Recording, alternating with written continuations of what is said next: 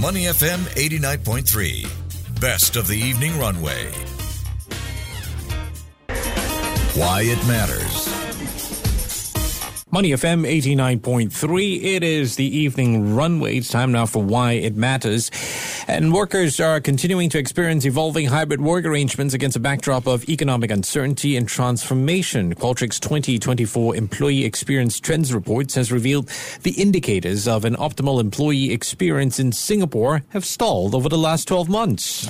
Well, after three years of noticeable improvements through the pandemic, the annual study now shows that workers all across Singapore say there has been minimal uplift to the key indicators of a positive employee experience over the last 12 months. Well, there's pretty crucial discovery as well. Employees from Generation X are reporting the lowest levels of engagement, inclusion, and well-being across the board. Let's find out more from this study. Dr. Cecelia Herbert, who is principal XM Catalyst, Qualtrics XM Institute. Doctor, good afternoon. How are you? Hello, I'm well. Thanks for having me.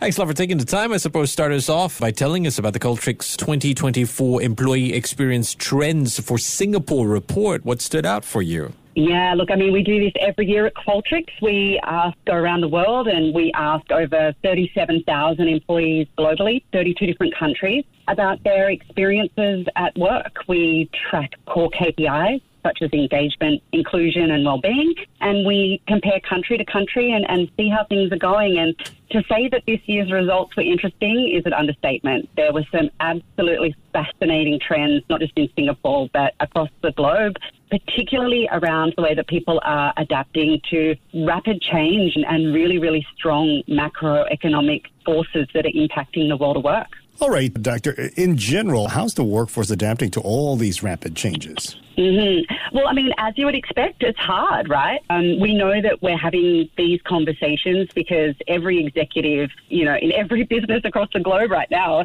most of them are having the conversations that we're having you, on today's program, things around profitability, about macroeconomic and political instability, around how we maintain productivity during, you know, downturn. I mean, we've seen from the results in Singapore, I think it was just this week around the forecast for growth slowing and inflation rise and, and redundancies um, being all around. And these are really big, complicated challenges that executives are facing, but our employees are facing them as well. The cost of living, managing through uncertainty with their jobs and their future.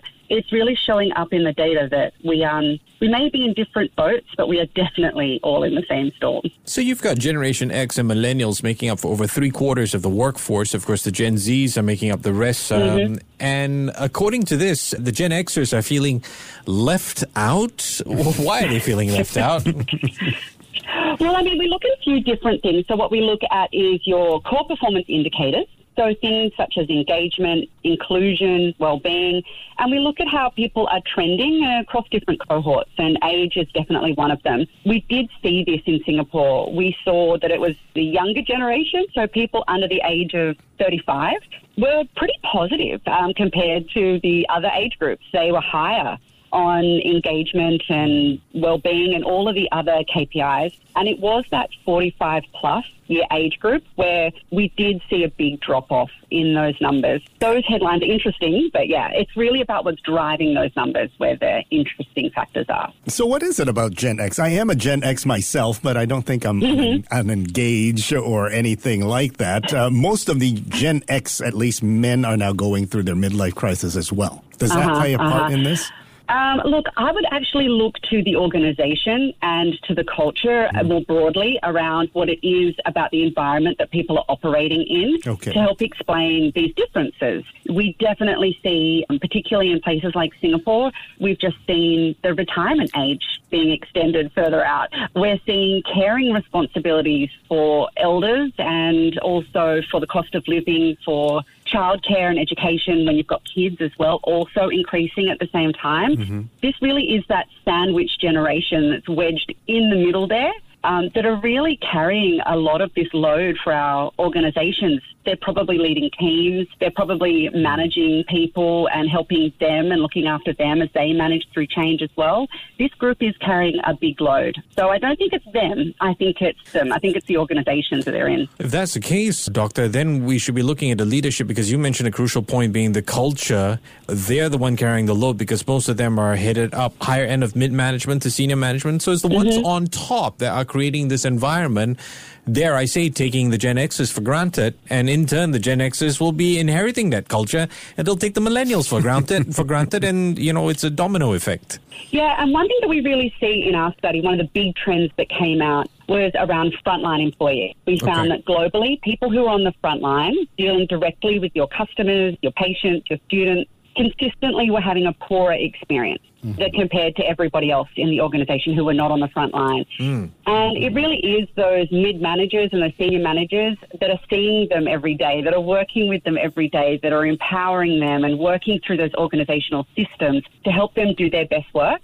I would say that that's probably got a lot to do with it because we do see a big pattern in our data there too. So, what can leadership do and what can the Gen Xers do? Uh, it has to be both parties doing something because let's face it, most of these guys have been in the job for 15, 20 years by now. They're yeah. going to be unengaged. They're probably going to stay there until they retire if that's what they plan to do. But how do you get them back in? How do you get them more excited again with what they're doing? Yeah, so what we do in part of our study is we don't just look at the headline, we look at what's driving them. Mm-hmm. We look at what's underneath it. And we find that there's consistency. Every generation and pretty much every way that we cut it, we find that there are core needs that everybody seems to have in common. People want to see a positive vision for the future. They want to know that they're working towards something that matters. Having this positive view of the impact that mm-hmm. the organisation is having on the planet and their own vision as well about their career and their growth and development being positive. We actually found in the younger generations,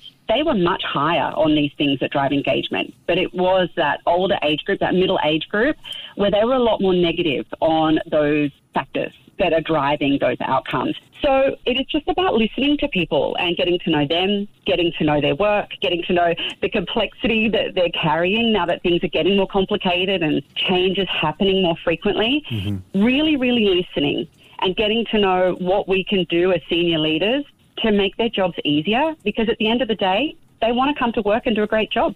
They want to have great careers. They want to have a positive impact. What could we be doing as the system, as senior leaders, to be getting out of their way so that they can do that? it sounds like the hardest thing in the world that you mentioned, yet such a simple word. Listen better. Legacy companies are going to have a big problem here. What's your mm. advice for businesses as we enter 2024?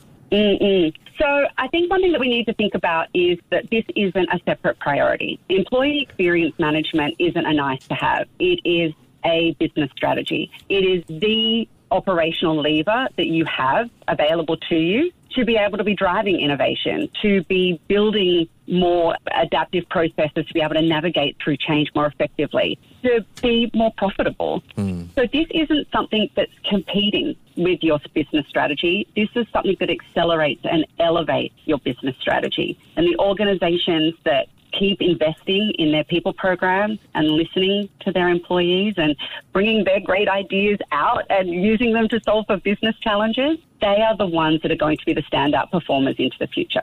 All right. We've been speaking with Dr. Cecelia Herbert, who is Principal XM Catalyst for Qualtrics XM Institute. Doctor, thank you so much for your time. Take care and have a great Thursday evening. Yeah, you too. Thanks so much. To listen to more great interviews, download our podcasts at awedio.sg or download the audio app. That's A W E D I O, audio at the App Store and Google Play.